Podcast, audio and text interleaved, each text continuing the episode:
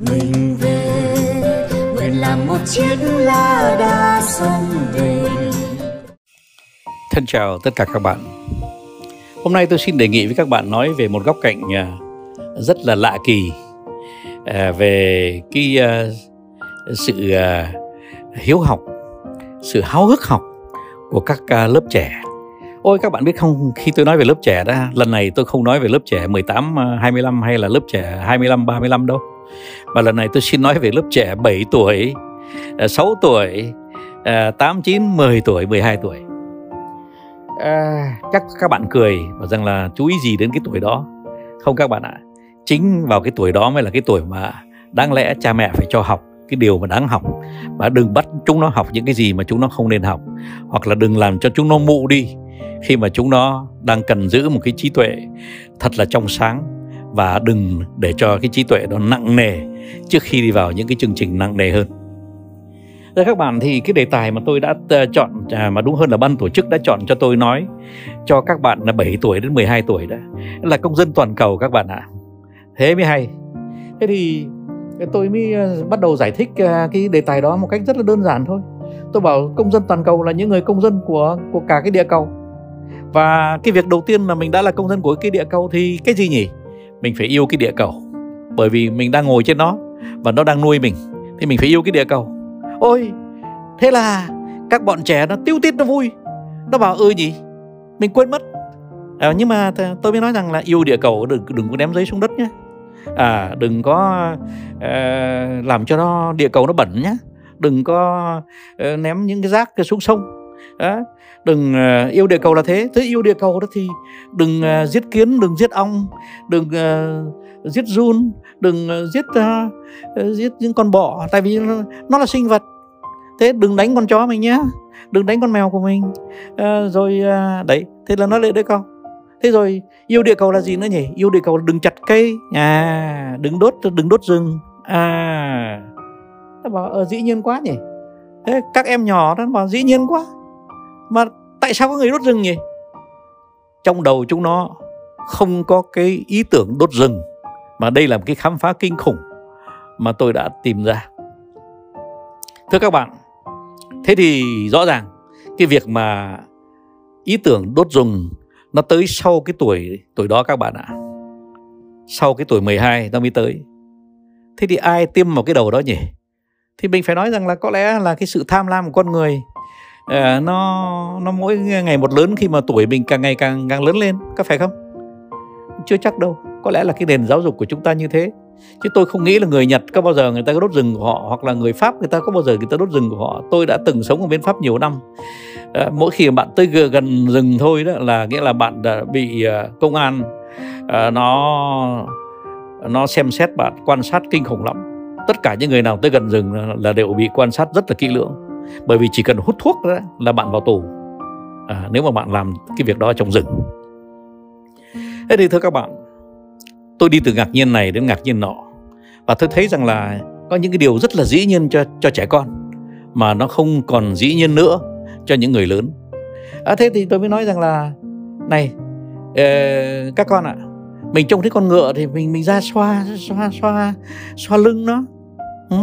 rồi ờ, mình ờ, thấy ờ, con bò thì mình phải quý trọng nó cho dù là mình biết rằng là cái con bò này là cái con bò thịt thì mai mốt mình sẽ ăn nó đấy. Là mình ăn để mình nuôi sống nó nhưng mà mình phải quý trọng nó. Bởi vì cái vai trò của nó là để nuôi mình thì mình lại càng phải quý trọng nó. Thế thì các em nhỏ nó cho thế là dĩ nhiên. Thế nhưng mà người lớn lại không coi chơi coi thế là dĩ nhiên. Người lớn thì lại coi nó coi con bò như là một cái uh, công cụ để làm giàu à nuôi bò thì nuôi thật nhiều. Bất chấp chúng ta nuôi nó như thế nào, chúng ta nhốt nó vào trong cái chuồng thật nhỏ, cái chuồng thật thối, cái chuồng ờ, rất ít cỏ, rồi cứ để kệ cho nó. Cái con bò đó không cho nó chạy, không cho nó sống, và chỉ cho nó làm ra thịt, sản xuất ra thịt để sau này chúng ta muốn bán thịt. Ôi đây lại là tư duy của người lớn rồi. Tư duy làm giàu, tư duy tham lam. Các bạn ạ có lẽ đối với ngay con bò mà con bò thịt và chúng ta sắp giết nó, chúng ta cũng còn phải có một chút từ bi. Bởi vì các bạn biết không, cái từ bi là không phải cho con bò đâu. Nó là trừ bi cho chính các bạn đấy. Các bạn giết chúng sinh ấy, là các bạn đã sẽ có một cái tay trái tim rất là chai đá. Và khi người khác mà người ta nhìn vào bạn người ta thấy thấy bạn thấy là bạn có một cái bộ mặt rất là chai đá. Bạn có hiểu thế không? Thế thì sau khi tôi nói chuyện với uh, bọn trẻ từ 6 7 tuổi lên đến 12 tuổi thì tôi mới cảm nhận được rằng ô mình chẳng cần dạy chúng nó cái gì các bạn ạ. Chúng nó cái gì cũng biết rồi mà chúng nó cái gì cũng nghĩ đúng hoàn toàn. Nó thành từ ra chúng nó là công dân toàn cầu chúng lúc chúng nó sinh ra các bạn ạ. Mà đến khi chúng nó lớn lên thì chúng nó là công dân Việt Nam chứ nó không còn là công dân công dân công dân toàn cầu nữa. Điều này là một cái điều mà có lẽ sẽ làm cho các bạn nghĩ ngợi đấy.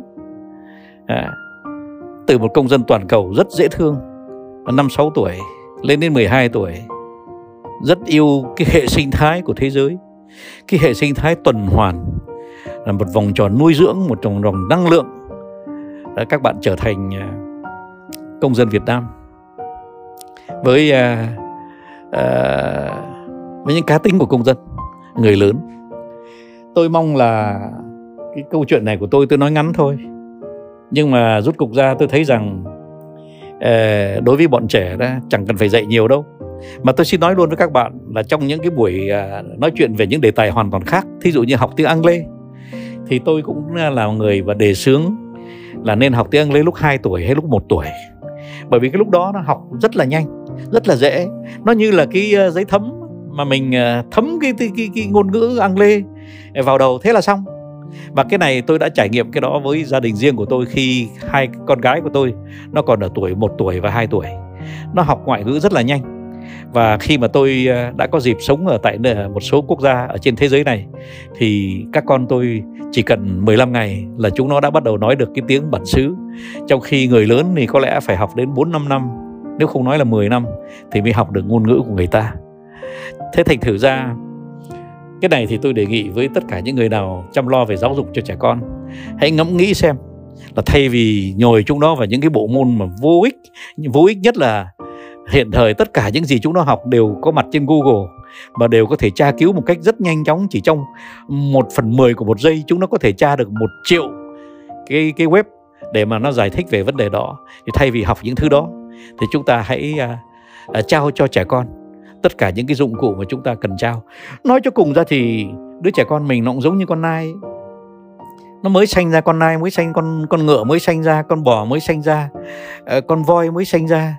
Còn ờ, chúng nó đều phải phấn đấu ngay cái tiếng đầu tiên khi nó ra đời. Thế thì cái tiếng đầu tiên nó rất quan trọng đấy các bạn ạ. Trẻ con chúng ta cũng thế thôi. Vào những lúc đó là những lúc mà bạn có thể dạy được nó nhiều thứ nhất. Nhưng mà đừng dạy những cái thứ vớ vẩn, hàn lâm đừng dạy những cái thứ à, giáo điều mà dạy cho chúng nó sống sao cho hạnh phúc. Dạy chúng nó yêu quý cái hệ sinh thái này. Dạy chúng nó giữ cái tính hồn nhiên của nó. Dạy cho chúng nó rằng loài người người nào cũng bình đẳng hết không có giai cấp đâu. Dạy cho chúng nó hãy tích cực đừng tiêu cực. Dạy cho chúng nó hãy giữ cái tính thẳng thắn. Là tất cả những cái cá tính thẳng thắn hồn nhiên bình đẳng và tích cực là bốn cái cá tính của hệ sinh thái mà tôi đã đặt cho à, cái phong trào cấy nền à, đang hiện thời đang phát triển mạnh. Xin chào tất cả các bạn. À, đây là một đề tài còn đáng suy nghĩ chứ không phải là một đề tài tôi đưa kết luận. Các bạn đóng góp cho cái báo à, cái radio cái nền về cái phần này nhé tôi xin à, à, biết rất biết ơn. Cảm ơn các bạn. Non nước yên bình khắp nơi chung lòng mình về nơi đây cái miền không non xa.